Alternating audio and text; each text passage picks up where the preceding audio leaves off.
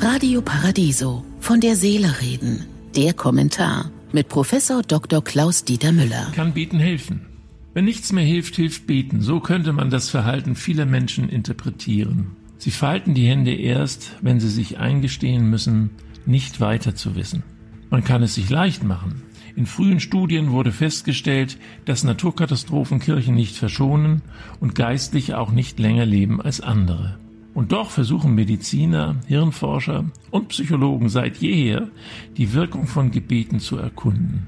Der Marburger Religionspsychologe Sebastian Murken fasst seine Studien so zusammen. Eine Religion hilft vor allem denen, die stark daran glauben, dass sie ihnen hilft. Da fällt mir sofort der sogenannte Placebo-Effekt ein. Eine bestimmte Erwartungshaltung der Patientin oder des Patienten kann die Wirkung eines Scheinpräparates, das zum Beispiel nur Zucker enthält, durchaus positiv beeinflussen und zur Heilung beitragen. Der Placebo-Forscher Manfred Czetlowski erklärt es so.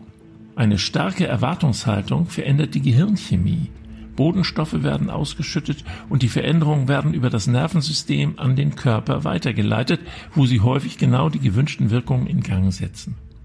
Auch Jesus hat nach Heilung immer gesagt, dein Glaube hat dir geholfen, nie Gott hat dir geholfen. Not lehrt tatsächlich beten. Wo Menschen am Ende ihrer Möglichkeiten angekommen sind in familiären und beruflichen Krisen, auf dem Kranken- oder Sterbebett spielen säkulare Vorbehalte, Unsicherheit und Zurückhaltung keine Rolle mehr. Vor sich selbst schreien die Menschen ihre Not heraus.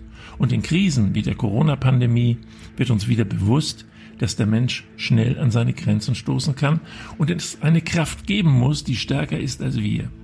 Ob wir diese Kraft Gott nennen, Allah oder Buddha, ist völlig egal.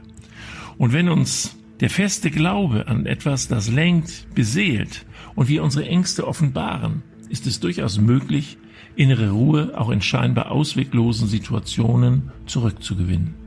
Man muss den eigenen Resonanzraum öffnen, um wieder Hoffnung und Sinn zu spüren. Ich wünsche Ihnen einen glücklichen Tag, aber bleiben Sie achtsam.